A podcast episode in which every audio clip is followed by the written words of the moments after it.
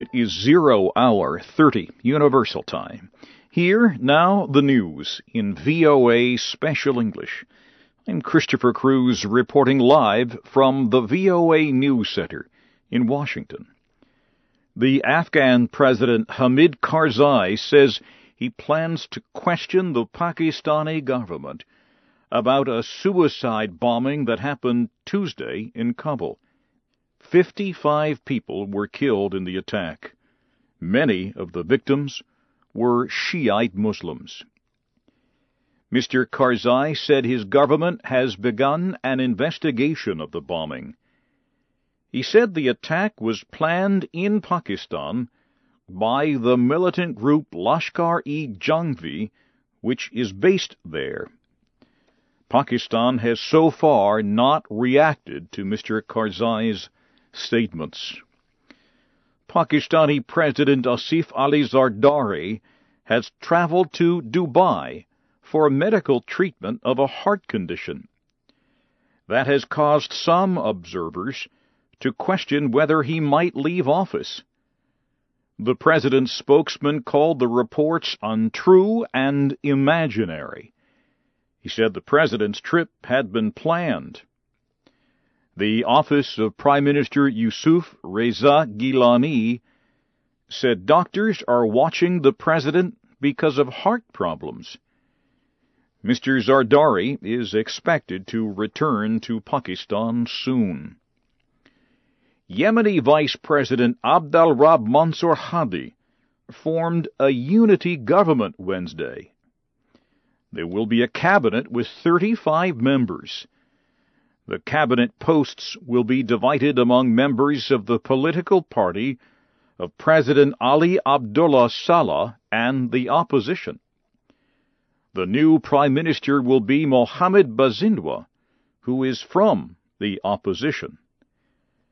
The creation of a unity government is part of an agreement signed by President Saleh last month.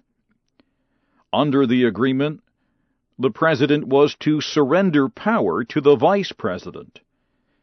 Mr. Saleh's 33 years in power will officially end in February when Yemenis elect a new president. Syrian President Bashar al Assad has denied he ordered the killing of thousands of anti government protesters. The Syrian leader made the comment to an American reporter from ABC News. He said that although he is president, he does not own the country, and security forces, he said, are not his. Mr. Assad said there is a big difference between having a policy to suppress protesters and having mistakes made by some officials. Hundreds of Libyans gathered in the capital Tripoli Wednesday to protest the continued presence there of former rebel fighters. Those fighters helped oust Muammar Gaddafi months ago, but still occupy the capital. The protesters waved Libyan flags and said, We want safety, not weapons. They want the fighters to go home. Most of the fighters came to Tripoli from the cities of Misrata and Zintan. The protesters said they feel unsafe on the streets. They also said the militia members are causing problems. On Tuesday, the Libyan government and the Tripoli City Council gave the former rebels until December 20th to leave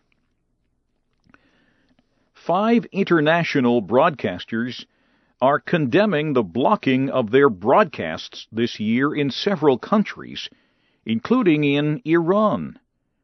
Voice of America, the BBC, Deutsche Welle, Audiovisuel Exterieur de la France, and Radio Netherlands Worldwide signed a statement Wednesday. They condemned the jamming and called for action to stop it. In the statement, the five broadcasters say there has been an increase this year in attacks on media that people in Iran and other countries try to use. They asked officials to take action against those who purposely interfere with satellite signals. They said this violates international agreements. You are listening to the news in VOA Special English, live from Washington. South Sudan says Sudan has entered its territory and is occupying a town near the border. The South Sudan government released a statement Wednesday. It said the Sudan Armed Forces attacked a town in Unity State on December 3rd, and the forces have remained. South Sudan said the attack caused deaths and injuries and displaced many people. Kenya's parliament has approved a plan for Kenyan troops fighting in Somalia to join an African Union peacekeeping force.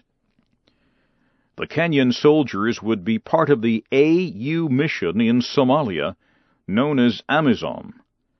The AU troops were ordered into Somalia by the United Nations Security Council. There are about 9,000 AU troops in the Somali capital Mogadishu. Kenya sent forces into southern Somalia in October to chase fighters of the Al Shabaab militant group. Kenya says the group is responsible for kidnappings in Kenya. The former Soviet leader Mikhail Gorbachev says results from Russia's parliamentary elections should be cancelled and a new vote should be held. Mr. Gorbachev said the results do not demonstrate the will of the people. He said Russian officials must admit to cheating in the voting. And he said ignoring public opinion damages the public image of officials and leads to unrest. Opposition leaders and international observers say there was cheating and other problems widespread during the elections on Sunday. The American Secretary of State Hillary Clinton said the elections were neither free nor fair. On Wednesday, 50,000 police officers guarded Moscow in an effort to avoid a third day of protests. Police arrested 50 demonstrators in the capital. And finally, at this hour, Germany and France are urging European leaders to act quickly to end the continent's debt crisis and save the euro. German Chancellor Angela Merkel and French President Nicolas Sarkozy provided details of their plan Wednesday to end the two year old debt crisis.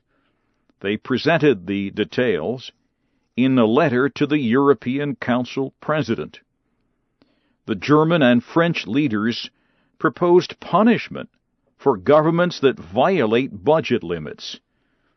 They also called for a unified tax rate for businesses and for a new tax on financial deals.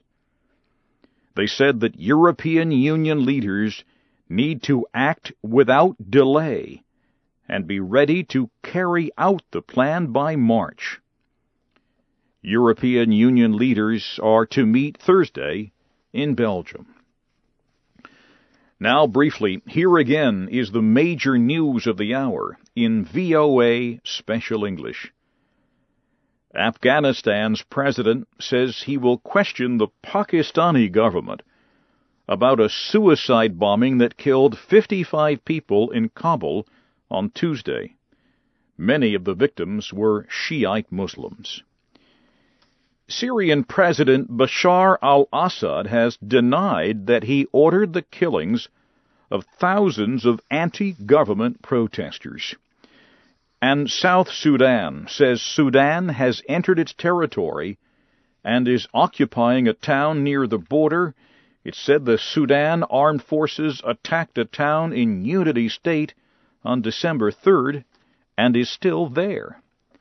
And that's the news in VOA Special English at this hour. I'm Christopher Cruise, reporting live from the VOA News Center in Washington.